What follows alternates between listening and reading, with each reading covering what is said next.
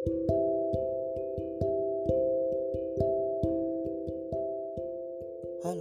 selamat malam Indonesia. Jumpa lagi para pendengar di seri kehidupan di podcast Sansan Hasanuddin. Kita mau lanjutkan cerita kemarin kita udah cerita sampai saya uh, mau masuk SD ya. Kayak ya kemarin. Sampai uh, saya cerita bahwa pas kecil saya pernah jualan es gitu kan. Nah keliling kampung itulah ya. Kenangan-kenangan. Terus uh, sekarang saya mau cerita. Berhubung di luar lagi hujan nih ya.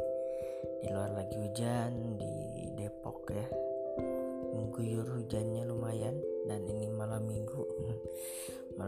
hujan jadi di rumah ya kan? Terus ada pandemi covid juga belum uh, sirna dari bumi Indonesia ya. Jadi ya udah kita di rumah. Dan ternyata ada kenangan yang itu hadir lagi di memori-memori pikiran nih tentang hujan ya. Jadi sebelum bahas tentang SD saya mau cerita. Jadi hmm, kalau yang mungkin dengar uh, episode sebelumnya di seri kehidupan itu saya cerita bahwa uh, bapak saya itu uh, pengusaha atau pebisnis ya di bidang minyak tanah dan juga kerajinan bambu bilik ya kan? Nah kalau ibu kan petani nih. Nah saya mau cerita terkait hujan yang itu ada hubungannya dengan petani gitu ya. Nah jadi saya sejak kecil saya ingat saya itu selalu diajak ibu untuk ke sawah ya. Jadi sawah itu kita biasanya uh, apa ngairin sawah ya kan padi dan lain-lain lah ya. Tapi yang menjadi memori kenangan yang itu mungkin dulu nggak kepikiran ini jadi kenangan. Oh iya ya saya pernah ada di fase seperti itu gitu. Jadi dulu uh, saya sebelum masuk SD pun saya ikut uh, sama ibu ke sawah. Uh, biasanya kita berangkat pagi ya. Kita berangkat pagi ya sekitar jam setengah tujuh ya biasanya atau jam tujuh kita berangkat ya kan. Uh, aktivitasnya biasanya pagi-pagi itu biasanya kita sarapan dulu di rumah. Sarapannya eh, kalau dulu itu saya ingat ya sarapannya itu yang penting ada nasi dan lauknya eh, apa pun yang ada gitu. Kadang ada telur kadang ada kerupuk kadang kecap gitu kan ya gitulah uh, itu kenangan ya kehidupan di masa kecil. Yang penting ngisi perut dulu. Nah pas mau berangkat biasanya kita persiapkan barang barang-barang nih. Jadi peralatan ke sawah itu yang biasanya dibawa pertama itu uh, ini cetok ya. Cetok itu ya ya petani suka pakai cetok gitu kan. Cetok. Terus biasanya kita bawa bekal makan e, nasi dan juga lauk pauknya biasanya ikan asin ya kan atau ikan biasa juga. Kadang telur kerupuk e, dan sambal kayaknya biasanya kayak gitu. Dan e, biasanya kita juga bawa itu kayak cangkul kecil ya cangkul kecil terus bawa bawa golok. Nah ini golok ini biasanya kita nanti pulangnya bawa apa? Bawa bambu itu buat uh, dapur itu namanya pakai masih pakai uh, bahan bakar bahan bakar dapur itu. Untuk nyalain uh, api itu belum pakai gas dulu. Jadi masih pakai ya yang tradisional ya kan jadi bambu dibakar oh nanti terus masak gitu kan. Apa namanya ya? Tungku kali ya? Tuh ya ya tungku kali ya. Oke jadi pagi-pagi berangkat ya. Itu kampungnya beda kampung jadi alhamdulillah ibu juga uh, ada sawah gitu kan. Uh, jalan ya seperti biasa seperti tidak ada yang spesial ketika berjalan ke sawah ya. Berjalan ke sawah. Di sana perbukitan jadi naik turun bukit terus nyebrang sungai juga. Nah, ya nyebrang sungai. Lalu ke sawah di sawah kita punya saung ya. Punya saung. Kadang pas datang kita biasanya karena memang perjalanan juga lumayan ya bisa nyampe bisa nyampe 30 menit sampai ke sawah bahkan mungkin 45 menitan ya 45 menit itu jalan kaki sampai ke sawah sampai nyampe sawahnya. Karena itu berbukit-bukit. Nah berbukit-bukit terus. Uh, di sawah karena emang udah capek dulu di jalan biasanya kita makan dulu. Saya berdua sama ibu biasanya makan di saung. Uh, biasanya makan itu yang paling saya ingat adalah nggak tahu kenapa seneng gitu. Pas lagi kecil itu seneng. Kalau nasi itu nasi dimasukkan ke plastik. Nah nasi itu dicampur dengan kerupuk. Kerupuk yang warna putih. Kerupuk warna putihnya di di apa? Di dibikin bubuk ya. Dibikin dibikin apa ya namanya? Pokoknya eh, di dicampurin dengan eh, nasinya lalu dibikin bulatan-bulatan seperti kayak bakso dan dimakan. Itu enak. Itu menurut saya enak. Sampai sekarang pun kadang saya e, seperti itu. Karena itu nggak tahu itu enak menurut saya.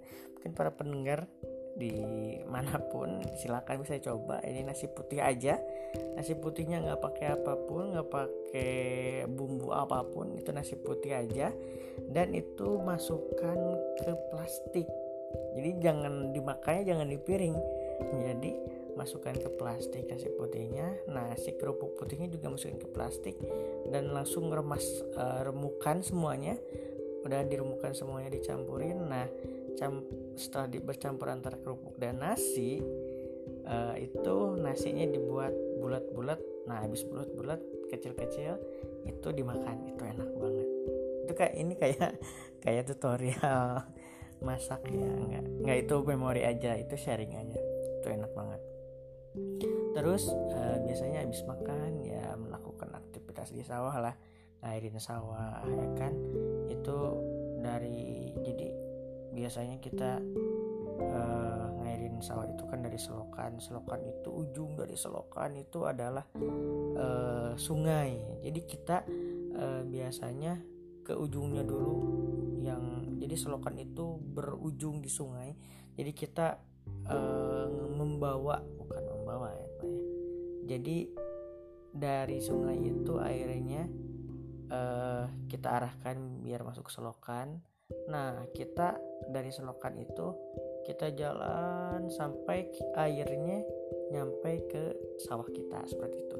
Kita tinggal tunggu sampai penuh sudah penuh uh, selokannya ditutup biar ya udah ngalir mungkin ke sawah sawah-sawah orang lain yang di belakang kita itu terus uh, biasanya setelah ya mengairi sawah biasanya cari ubi atau cari singkong cari pisang. Pokoknya makanan yang di sawah karena di sawah juga punya kebun. Nah terus di akhir biasanya kita pulang mungkin sekitar jam jam 1 jam 2 atau kalau sore hari jam 4 ya paling sore. Ya sekitar jam 4 lah. Nah itu sebelum pulang biasanya saya sama ibu itu uh, membawa uh, bambu untuk jadi bahan uh, bahan bakar dapur ya. Kan kan orang biasanya kayu bakar ya pakai kayu bakar gitu kan. Ini enggak ini pakai bambu karena uh, orang tua punya kebun bambu nah di sawah. Jadi jadi setiap ke sawah itu pulangnya bawa uh, bambu. Nah saya waktu itu masih kecil itu udah mulai diajarin bawa bambu itu. Jadi cuma satu gitu bambunya cuma satu dan itu kecil. Dan saya bawa di apa saya bawa di apa bukan kepala ya. Ya pokoknya di inilah. Kayak kayak kalau penjual jual penjual jual di apa di pinggir jalan kan suka apa manggul ya apa namanya? Nah itu pokoknya itulah. Itu biasanya bawa satu kan. Nah, kadang kadang udah agak besar jadi ada dua gitu. Dan bawa bambunya itu nggak banyak-banyak gitu. Saya satu ibu satu tapi panjang gitu kan. Itu bambunya bisa bisa 5 meter 6 meter bahkan mungkin ada yang sekitar 7 meter ya. Itu panjang. Nah itu pulang sekitar jam 1 jam 2 atau jam 4 nah, nah itu memori saya adalah memori ya hujan ya. Jadi beberapa kali dan mungkin lumayan juga seringnya. Itu kita kehujanan di jalan. Kehujanan di jalan saya bawa bambu ibu juga bawa bambu. Kita nggak pakai sendal juga itu waktu itu. Pokoknya nggak pakai sendal ya. Nyeker lah ya bahasanya. Itu nggak pakai sendal pakai cetok. Cetok atau topi petani aja kayak gitu kan. E, sembari hujan. Terus eh, itu kan namanya perbukitan e, naik turun ya. Nah kadang kadang gini e, e, dulu pas lagi hujan kayak gitu saya dan ibu itu kalau orang kan nyari ini ya nyari saung dulu untuk berteduh atau apa. Tapi nggak tahu kenapa saya dan ibu itu biasanya suka nggak apa-apa hujan ya hujan aja jalan jalan aja tetap gitu kan. Dan dan alhamdulillahnya saya juga nggak sakit. Nah nggak nggak jadi sakit hujan-hujan yang kayak gitu. Karena waktu itu ibu ibu ibu pernah ngomong ya yang kayaknya saya sampai sekarang ingat gitu. Oh mau hujan ya udah. Hujan kan cuma air. Paling basah aja. Katanya gitu. Katanya gitu. Jadi ya ya udah uh, hujan kan cuma air basah. Uh, ya nggak apa-apa.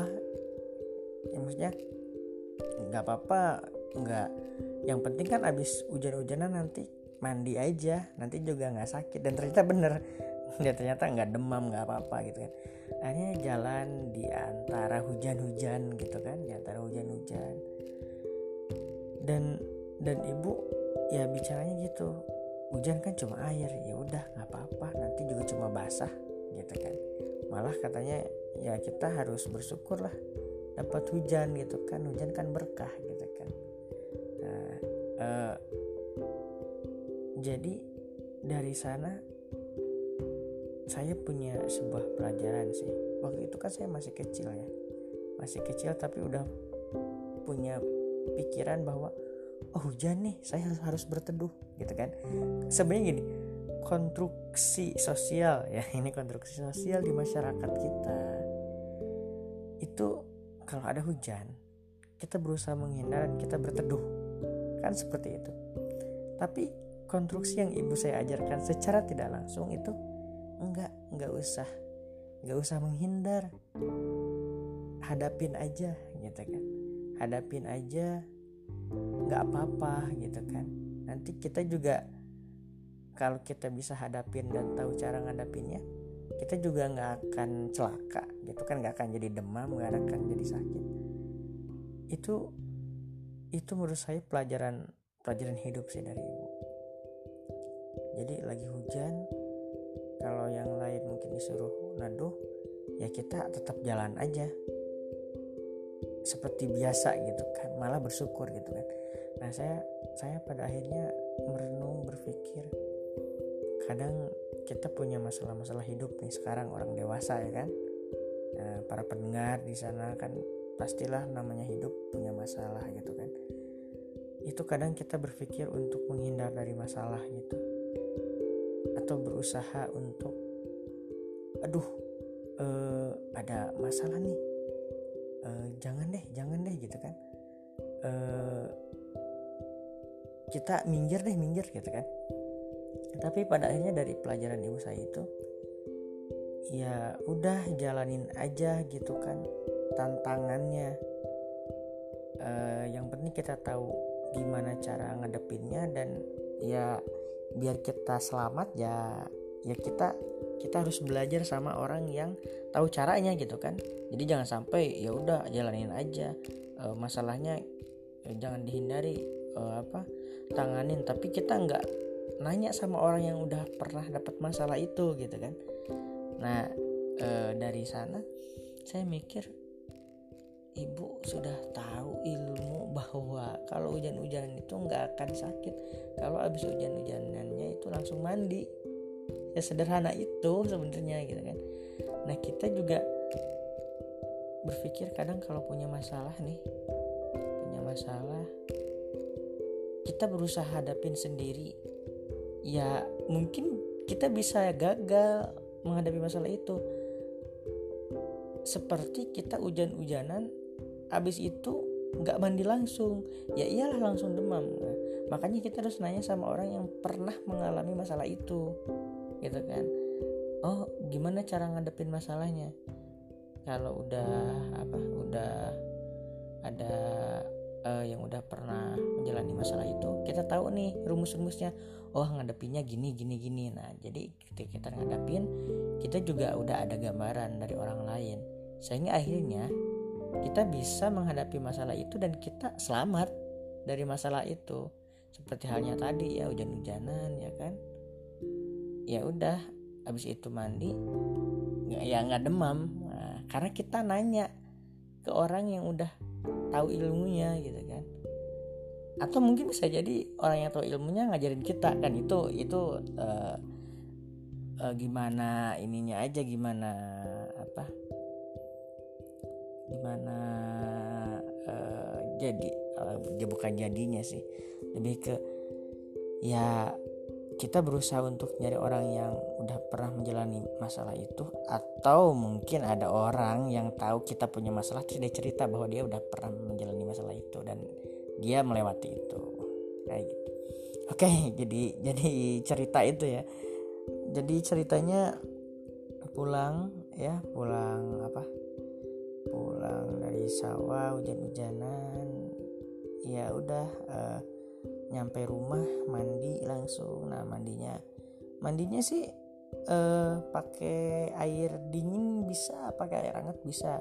Cuma cuma dulu diajarin kalau mandi habis hujan itu jangan dari kepala tapi dari kaki dulu.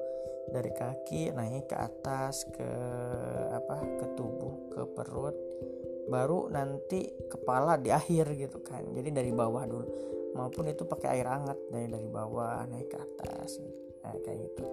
Itu ya ampuh sih kayaknya. Habis itu baru mungkin ya kita bikin teh ya teh hangat. Oh iya teh teh tawar hangat lebih tepatnya ya. Kalau mungkin para pendengar berpikir bahwa oh teh manis hangat. Itu itu di saya di Sumedang atau mungkin di daerah Sunda kebanyakan ya itu teh itu menurut kami itu tidak manis. Itu teh tahu teh itu teh itu khasnya adalah tawar gitu. Makanya biasanya bikin teh tawar hangat gitu kan. Teh manis oke eh, saya sedikit agak bercerita loncat nih. Saya mengkonsumsi mengkonsumsi teh manis itu semenjak saya pindah ke Depok oke? Okay?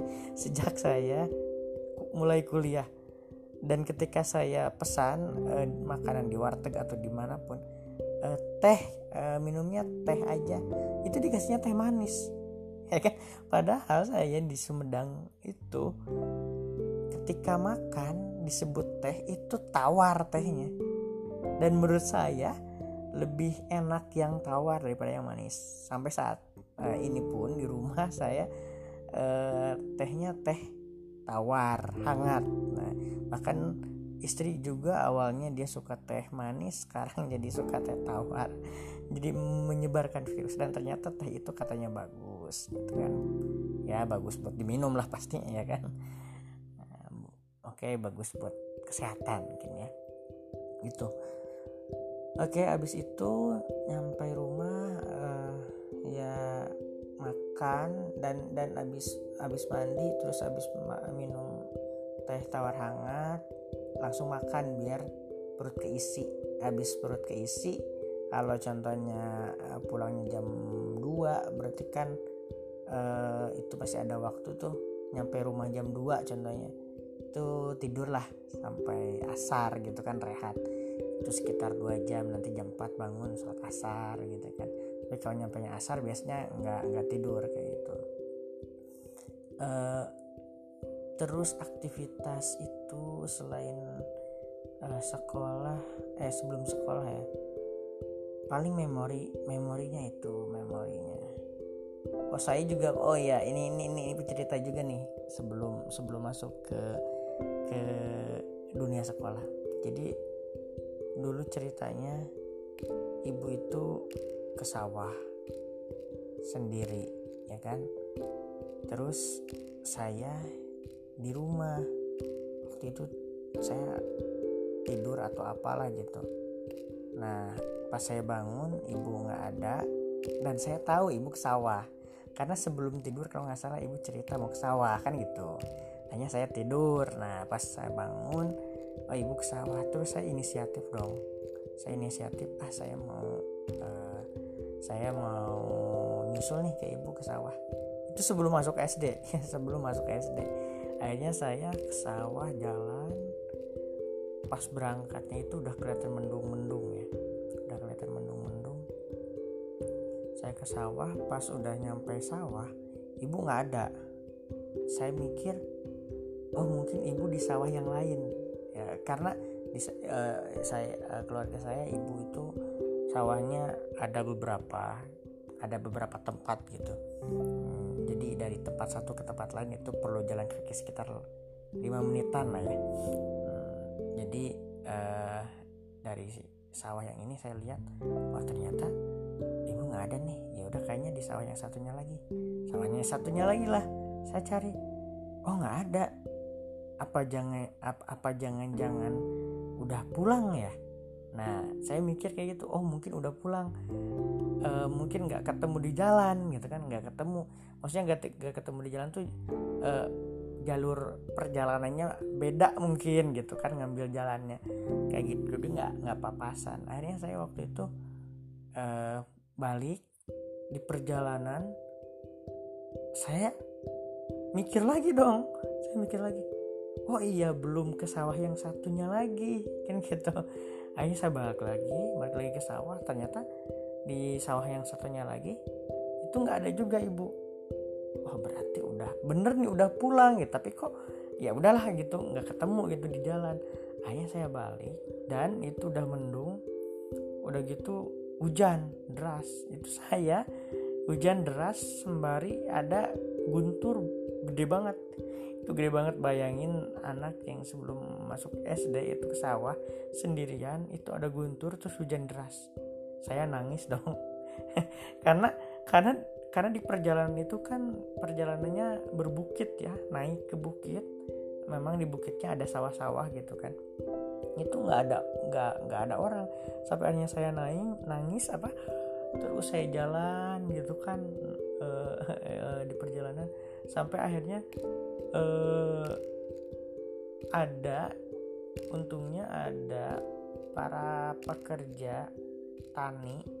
Kayaknya si buruh ya buruh buruh tani ya disebutnya di sana. Jadi orang yang nggak orang yang nggak punya tanah tapi dia memberikan jasa mengelola tanah orang lain atau sawah orang lain itu namanya buruh tani. Itu uh, oh kenapa nangis? katanya. Sini sini lagi hujan banyak uh, guntur intinya. Eh, saya akhirnya dibawa kenapa? Abis dari mana sendirian? Nah ya saya sembari nangis cerita dong.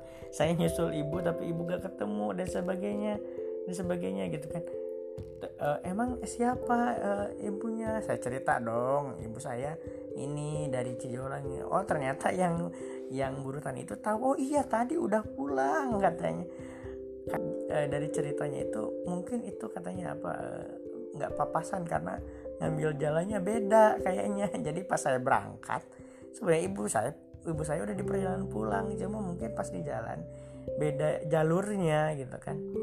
Akhirnya waktu itu saya eh, pokoknya nangis. Akhirnya uh, sama itu dikasih dulu minum atau apa. Ih, kalau gitu diantar yuk diantar. Akhirnya uh, diantarlah sama buruh tani itu. Dan nyampe apa uh, dan nggak nyampe rumah juga sih karena yang penting udah nyampe perkampungan gitu kan. Uh, saya oh, udah udah sampai sini aja gitu kan diantarnya. Intinya makasih. Saya bisa kok iya bener beneran berani nggak? Ya beneran udah biasa gitu kan. Oh, akhirnya sama bunuh taninya itu ya udah kalau pas udah nyampe perkampungan saya saya jalan sendiri.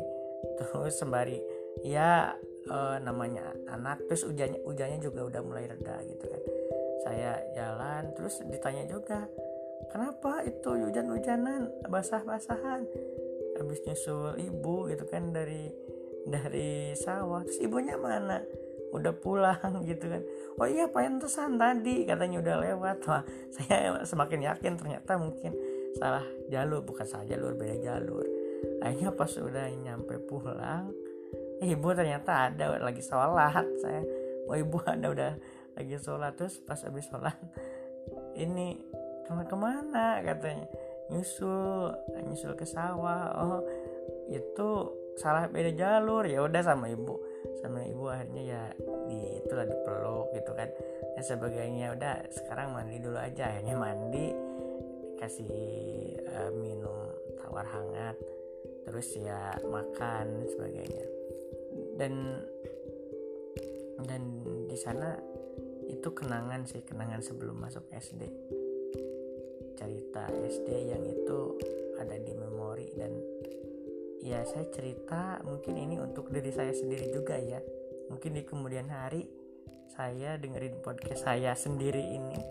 Kan ya saya oh iya ya dulu pernah loh kejadian ini gitu kan. Itu mengenang sih mengenang masa-masa itu oke itu. Terus oke kita lanjut ke uh, ke bagian sebelum uh, masuk SD kan udah nah sekarang mau masuk SD-nya jadi saya itu masuk SD itu kalau nggak salah usia 6 tahun. Usia 6 tahun. Jadi saya masuk SD 6 tahun itu namanya di SDN Cijolang jadi sekolah dasar negeri Cijolang. Itu masih di kampung dekat rumah ya jalan kaki dari rumah ke sekolah ya sekitar 5 menit 10 menit lah ya. Ya sekitar 10 menit kayak itu. Dan di usia 6 tahun itu ternyata itu nggak nggak boleh artinya belum boleh sekolah sebenarnya karena harus 7 tahun. Tapi akhirnya saya sekolah pas usia 6 tahun itu. Dan saya pakai seragam pakai seragam juga. Saya masuk kelas juga. Tapi saya belum dianggap sebagai siswa di sana gitu. Jadi bahasa kampung saya itu ada namanya anak bawang gitu. Jadi jadi sekolah tapi belum terdaftar. Itu namanya anak bawang gitu. Jadi siswanya anak bawang gitu kan. Saya sekolah dan sekolahnya terserah saya. Saya pengennya masuknya Senin ya saya masuk Senin. Terus selasanya saya nggak mau sekolah ya udah nggak mau gitu kan. Lalu kami saya masuk lagi kami masuk lagi kayak gitu kan. E, diantar ibu seperti biasa. Nah eh, selama setahun saya jadi anak bawang gitu kan. Di kelas 1 eh, satu ya satunya satu. Kelas satu itu dulu ada dua kelas satu A dan satu B. Kalau nggak salah saya masuk di satu B ya. Nah sampai akhirnya tahun depannya saya didaftarkan secara resmi untuk masuk SD itu SDN Cijolang itu. Masuk di 1B dan uh, mulai saat itu ibu ngasih tahu sekarang sekolahnya udah beneran ya gitu kan. Jadi harus masuk dari Senin sampai Sabtu gitu kan. Jadi daerah saya uh, sekolahnya masih Senin sampai Sabtu bukan sampai Jumat ya. Senin sampai Sabtu. Oh iya nah waktu pendaftaran uh, saya waktu itu ingat uh, kalau nama nama saya nama lengkap saya saya udah tahu gitu kan. Oh San San Hasanuddin gitu. Cuma waktu pas pendaftaran itu ditanya tanggal lahirnya berapa. Nah ini saya nggak tahu nih tanggal lahir saya berapa ya? Ibu juga nggak menging karena emang di perkampungan nggak kayaknya nggak terlalu apa nggak terlalu penting mengingat tanggal lahir gitu. Kayaknya ibu ibu juga oh ya udah nanti aja gitu kan. Nanti deh dicari dulu berkasnya oke. Nanti dulu dicari berkasnya. Akhirnya pas pulang dicari berkasnya nah barulah saya menemukan dengan ibu ya itu yang di episode sebelumnya saya, saya cerita gitu kan. Yang itu ada tanggalnya tahun uh, tahunnya juga tahun 94 gitu kan.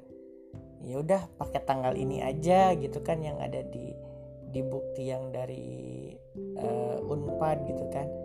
Meskipun waktu itu uh, kita tidak berpikir bener gak sih tanggalnya ini? gitu kan. Ya ya uh, ya udah gitu yang penting ada tanggal gitu kan. Ya ya udah akhirnya didaftarkan tanggalnya. Sampai akhirnya melekat tanggal lahir itu sampai sekarang gitu kan. Dan zaman itu zaman zaman tahun 2000 berarti ya. Saya masuk SD tahun 2000 itu di tahun 2000 itu belum di kampung saya uh, masuk sekolah SD itu belum harus punya akte lahir. Jadi ya udah yang penting daftar aja gitu kan. Nah jadi pas saya masuk SD saya belum punya akte lahir saya baru bikin pas SMP kalau nggak salah. Dan itu dasar dari pembuatan akte lahir itu ya tadi yang yang yang dari unpad itu gitu kan.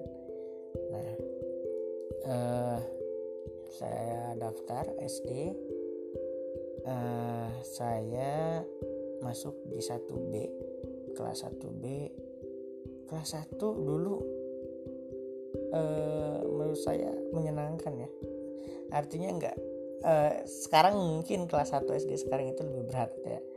Dulu saya belajar bikin pagar gitu kan di, di apa di di buku itu garis-garis garis gitu kan. Kayak pagar-pagar gitu kan sehalaman itu bikin garis gitu kan garis garis garis kayak bikin pagar. Gitu aja. Terus belajar paling belajar huruf oh ini A ini B ini C ceritanya saya itu ternyata selama setahun eh, di yang setelah didaftarkan itu saya belum bisa baca. Saya belum bisa baca selama setahun. Bahkan mungkin kalau dihitung dari awal dari awal masuk jadi anak bawang itu udah udah dua tahun dong. Saya belum bisa baca itu kan. Tapi untungnya ibu guru ibu guru itu uh, sabar gitu kan nggak apa-apa katanya nanti juga bisa kok gitu kan. Di di kelas saya termasuk yang lambat baca gitu bisa baca. Sampai akhirnya masuk di kelas 2 masuk di kelas 2 baru saya bisa baca. Sedikit demi sedikit saya bisa baca gitu kan. Uh, saya saya saya nggak tahu ya saya saya merasakan uh, usia saya sekarang sudah 26 tahun. Beberapa fase kehidupan saya itu gini ada semacam pola. Mungkin para pendengar juga bisa merenungkan ya. Apakah uh, para pendengar juga merasakan bahwa di dalam diri atau perjalanan hidup para pendengar itu sebenarnya ada pola-pola kehidupan. Dan pola yang saya renungkan adalah saya sejak kecil itu terkadang uh, start dengan orang lain itu cenderung lebih lambat saya seperti saya cerita di episode sebelum uh, di apa di episode sebelumnya saya cerita bahwa saya itu telat belajar baca Quran gitu kan. Saya baru mulai sekitar kelas 3 kelas 4 SD gitu kan. Tapi akhirnya saya bisa mengejar hal itu. Nah ini juga sama nih saya juga di kelas 1 SD itu saya belum bisa baca uh, belum bisa baca baca huruf gitu kan baca huruf. Sampai akhirnya pas masuk uh, bahkan saya ingat deh kalau nggak salah semester 2 uh, semester 2 kelas 2 baru bener lancar saya belajar saya baca baca huruf itu baca kalimat baca huruf. Itu termasuk yang lama dan lambat daripada mungkin murid-murid yang lain gitu kan. Cuma jadi polanya adalah mungkin saya terlambat uh, mempelajari suatu hal atau tidak seperti keumuman orang-orang lain.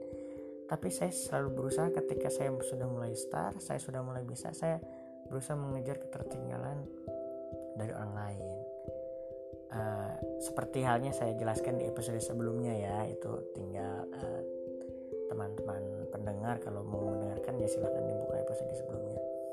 Itu untuk baca itu akhirnya saya bisa baca baru semester 2 kelas 2 tapi yang menjadi menarik adalah uh, jadi pas kelas 3 naik kelas 3 itu 1A dan 1B yang tadi terus uh, 2A 2B itu dilebur jadi satu kelas. Pas saya masuk kelas 3 itu hanya ada namanya ya kelas 3 nggak ada 3 3B dan pas kelas 3 itu saya baru baca kan eh, baru semester 2 pas kelas 2 itu pas kelas 3 nya Alhamdulillah Allah kasih anugerah saya langsung dapat ranking 3 gitu kan dari yang itu nggak bisa baca. Orang lain udah bisa baca gitu kan. Nah saya nggak tahu saya berusaha untuk mungkin mengejar mengejar ketertinggalan. Sampai kelas 3 akhirnya saya ranking 3 saya ingat tuh. saya ranking 3 uh, setelah itu alhamdulillah terus naik. Nah jadi sejak kelas 3 itu uh, kelasnya tidak dipecah. Jadi menyatu ke kelas 3 kelas 4 gitu kan. Kelas 3 kelas 4 kalau nggak salah tetap di tetap digabung. Kelas 3 kelas 4 kelas 5 tetap digabung saya ingat tuh. Nah, jadi pas pas kelas 3 ranking 3 kelas 4 mulai naik tuh saya ingat. Oh jadi ranking 2 gitu kan. Pas kelas 5 jadi ranking 1 tuh inget itu pas kelasnya digabung eh, kelas A dan kelas B. Baru pas kelas 6 menjelang ujian uh, karena ada ujian nasional saya ingat saya. Kelas 6 itu akhirnya uh, kelasnya dipecah lagi jadi kelas 6A kelas 6B karena mungkin biar belajarnya lebih intensif juga karena akan ada ujian nasional gitu. Jadi dipecah lagi nah cerita SD itu uh, ya itu mengejar ketertinggalan seperti itu. Jadi hikmahnya mungkin itu pola-pola kehidupan saya. Mungkin nanti juga dicerita episode selanjutnya saya di SMP saya di SMA mungkin bahkan di kuliah ada beberapa hal yang itu polanya beberapa kali berulang gitu kan. Tertinggal dari teman-teman yang lain tapi saya berusaha untuk uh, start saya mulai saya mulai belajar dan ketika udah mulai belajar itu pada akhirnya bisa uh, sama dengan teman-teman yang lain kemampuannya. Alhamdulillah ya. Dan bahkan bisa lebih lebih gemilang ya lebih gemilang. Itu. Oke okay. uh, eh, kalau sisi pendidikannya ya seperti itu. Tapi ada hal yang biasanya kan orang sekolah nggak cuma sekolah dong artinya ada cerita-cerita selain daripada sekolah itu. Jadi saya ingin cerita juga eh, cerita-cerita sekolah ya. Jadi kelas 3 SD itu saya mengenal namanya PlayStation. Nah itu ya. Jadi saya ingat betul kelas 3 SD itu saya mulai diajak main PS PlayStation. Oleh uh, namanya namanya Hilman kalau nggak salah itu ada anak guru nah, dia anak guru terus dia tahu PS terus ngajak teman-temannya termasuk saya untuk main PS. Nah, saat itu mulai main PS dan e, mungkin kenakalan-kenakalan usia sekolah ya mulai di kelas 3 itu. Meskipun saya ranking 3, saya sekali kadang bolos sekolah untuk main PS. Oke, seperti itu. E, saya ingat kelas 3 ya itu main PS terus sampai kelas 3 main PS sampai tragedinya menurut saya ini tragedi ya. Itu kelas 4 itu main PS itu lebih intens. Sampai akhirnya uh, mungkin setengahnya dari laki-laki di kelas itu ikut main PS sampai akhirnya datang lagi ke sekolah uh, menjelang menjelang siang sekitar jam 11 kali ya. Uh, itu dimarahin sama guru sama ibu guru kalau nggak salah. Katanya dihukum hukumannya adalah harus uh, menyapu dan mengepel seluruh lantai luar sekolah. Jadi sekolah itu yang luas lantai luarnya harus kita bersihin semua. Itu itu kenangan banget sih. Tapi itu eh, jadi mendidik kayaknya setelah itu ya mulai berhenti lagi main PS seperti itu. Terus kenangan lain saya juga pernah berkelahi. Itu kelas kelas 4 ya kelas 4 juga. Di dekat toilet tuh saya saya saya lupa kenapa saya berkelahi gitu pernah berkelahi sampai kancing baju batik. Sekolah saya itu lepas gitu kan. Yang lawannya juga tersungkur gitu kan. Dan di pertarungan itu ya menang juga sih karena uh, lawannya udah ke pukul duluan tenang duluan ya udah udah udah udah di, saya pukul-pukul ya udah udah dilerai udah gitu kan. Saya saya jadi adegannya dia ngedorong dulu saya saya jatuh terus kancing saya jatuh setelah itu saya balik mukul uh, setelah saya balik mukul dia juga tersungkur dan dia nggak bisa bangun lagi ya saya pukulin terus.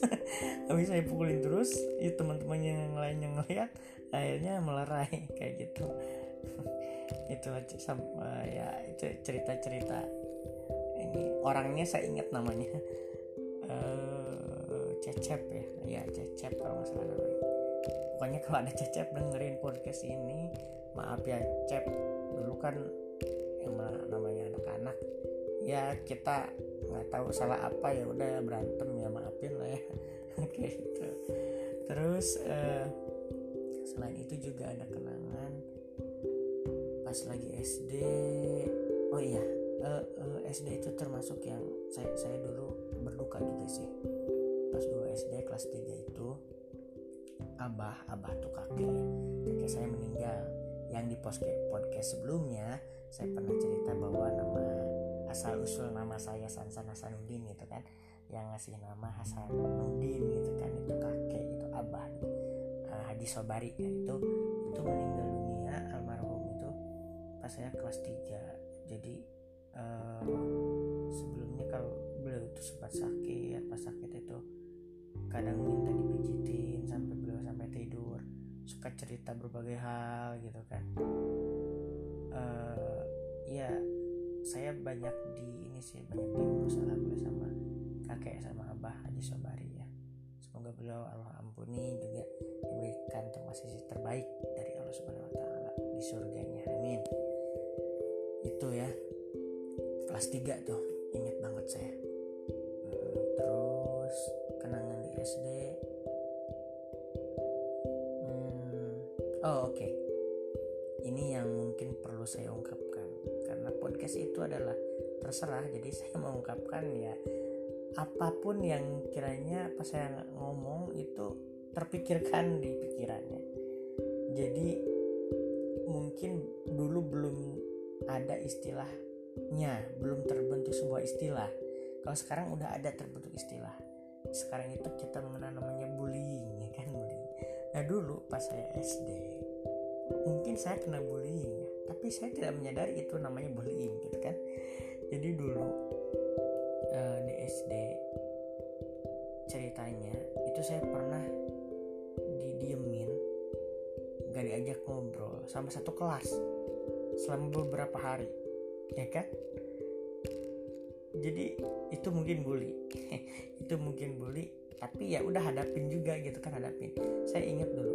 Jadi jadi kan saya kelas 3 itu ranking 3 dong ya ranking 3 oke saya ranking 3 pas saya kelas 4 naik dong jadi ranking 2 nah yang ranking 3 ini nggak terima. Kok saya jadi turun ranking 3 saya kan uh, apa mungkin seperti itu. Dan dia berusaha untuk mempengaruhi seluruh kelas. Wah ini oh, san san kita ini nih uh, jadi dia kayak semacam uh, apa? Penguasa kelas lah ya bahasanya gitu kan.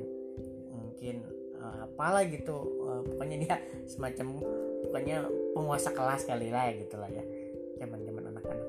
Dia mempengaruhi yang lain pokoknya jangan diajak ngobrol san-san sampai akhirnya saya itu nggak benar-benar dikucilkan karena saya ranking dua akan apa yang salah dengan saya gitu sampai akhirnya hmm, ternyata ada beberapa teman-teman juga yang uh, dikucilkan juga tuh karena apalah gitu saya nggak tahu mereka masalahnya apa. Hanya dikucilkan nah akhirnya saya berteman dengan orang-orang yang sesama dikucilkan gitu kan. Sampai sampai akhirnya satu ketika mereka yang karena saya ranking dua dan pas uh, ulangan juga susah nggak bisa gitu ngerjain dan mereka ke siapa nanya gitu kan. Nah, akhirnya mau nggak mau mereka lulu dan akhirnya menanyakan beberapa materi-materi pelajaran kepada saya gitu kan. Nah ya it's okay gitu kan. Ya udah ya gue kan nggak mulai masalah gitu kan. Nah, gitu bahasanya. Nah akhirnya itu berlangsung juga dan semakin diperparah pas saya naik kelas 5 pas di kelas 5 yang awalnya saya ranking 2 itu saya jadi ranking 1 saya jadi ranking 1 dan orang yang tadi ranking 3 itu semakin tidak terima. Sampai saya itu diberi julukan sama orang itu. Wah San San tuh anak emas katanya. Anak anak emas jadi uh, sam gimana ya nggak nggak ngerti lah. Mungkin mereka anggap prestasi yang saya dapatkan itu uh, karena gurunya ngebela saya mungkin atau gimana gitu. Padahal kan ya secara akademik kan ketahuan nilai-nilainya gitu kan apanya yang dianak emaskan kan gitu. Uh, karena beberapa kali juga oh disuruh untuk mewakili sekolah untuk uh, ikut lomba apa lomba lomba apa lomba cerdas cermat lomba pengetahuan atau apalah ke desa ke tingkat kecamatan gitu kan. Mungkin dari itu juga tak uh, dianggap sebagai anak emas. Tapi kan memang kalau guru memberikan kesempatan kepada kita ya udah kita ambil seperti itu. Nah itu berlangsung sampai akhirnya saya lulus SD kelas 6 dan meskipun saya mengalami hal itu saya merasa bangga kepada diri saya prinsip saya gini saya dibully bukan karena saya jelek. Maksudnya dalam tanda kutip jelek itu bukan karena saya bodoh gitu kan bukan karena saya nakal. Saya dibully dikucilkan mungkin karena prestasi saya gitu kan. Berarti orang yang yang ngebully saya itu iri kepada saya mungkin gitu kan. Jadi ya ya udah bukan salahnya bukan di saya gitu kan. Akhirnya saya mikir mungkin pelajaran hidupnya dari SD itu adalah kalau di saat ini kan zaman medsos dan sebagainya saya lihat para aparatur negara terus para mungkin orang-orang yang public figure itu kadang banyak yang ngejek banyak yang apa. Mungkin itu juga sama halnya dengan saya kejadian saya dulu gitu kan dibully karena prestasi bisa jadi kan seperti itu gitu kan. Ya ya udah gitu kan. Saya juga pas lulus SD saya merasa bangga gitu kan. Bangga bahwa uh, gue dibully ya udah sekarang udah berakhir kok gitu kan. Dan saya menyatakan bahwa saya bisa lebih baik loh daripada kamu yang membeli selama ini gitu kan. Nah saya mau buktikan bahwa ya saya bisa gitu kan. Nah, kamu udah melakukan apa gitu kan sehingga kamu bisa lebih baik dari saya gitu kan. Nah saya sudah membuktikan apa yang saya dapatkan gitu kan. Ya pasti kalau apa yang saya capai juga saya uh, yakinin bahwa itu adalah berkah dari Allah Subhanahu wa taala, anugerah juga pertolongan dari Allah Subhanahu wa taala. Tapi secara ikhtiar saya juga berusaha kan gitu. Oke, itu cerita di SD. Hmm, sampai akhirnya saya masuk mau masuk SMP nanti mungkin di episode apa selanjutnya saya cerita ya uh, perjalanan di SMP uh, kalau untuk di SD saya belum ada sebuah kisah-kisah asmara oke okay? mungkin nanti uh, di episode selanjutnya saya cerita di sesi apa di seri kehidupan ini SMP itu mulai ada ya kehidupan kehidupan asmara ya. Kalau kalau di SD saya pernah suka sama seorang di kelas 6 itu pas mau lulus. Tapi yang namanya suka ya cuma oh pas suka gitu. Jadi bukan bukan ini cuma apa ya dan nggak dan nggak pacaran cuma hanya oh suka kayaknya gitu aja sih sebenarnya. Namanya anak SD ya kan? Nah, gitu. Jadi alhamdulillah kehidupan SD saya masih normal artinya mungkin saya ngelihat di medsos zaman sekarang anak-anak SD udah ada yang pacaran atau apa. Wah saya juga agak ngeri. Wah zaman sekarang SD udah kayak gitu ya gitu kan. Pas zaman saya alhamdulillah ya masih ya masih normal kehidupannya. Main gitu kan ya nakal nakal paling nakal kabur bolos gitu kan. Main bola gitu kan. Nah gitulah. Oke para pendengar semua jadi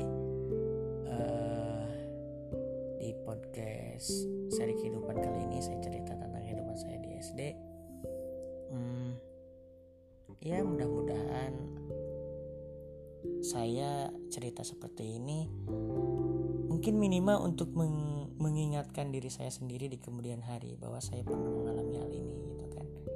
Uh, ya syukur-syukur kalau pendengar ada sesuatu yang memang bermanfaat untuk para pendengar dan mungkin terinspirasi seperti itu. Ya kalaupun tidak saya juga yang penting untuk diri saya sendiri ya. Kayak gitu. Menyimpan arsip-arsip memori gitu kan oke para pendengar uh, selamat malam mingguan ya di mana pun berada. Jangan lupa uh, terus dengerin podcast podcast Sansana Sanudin di channel ini. Selamat malam selamat istirahat Sampai jumpa.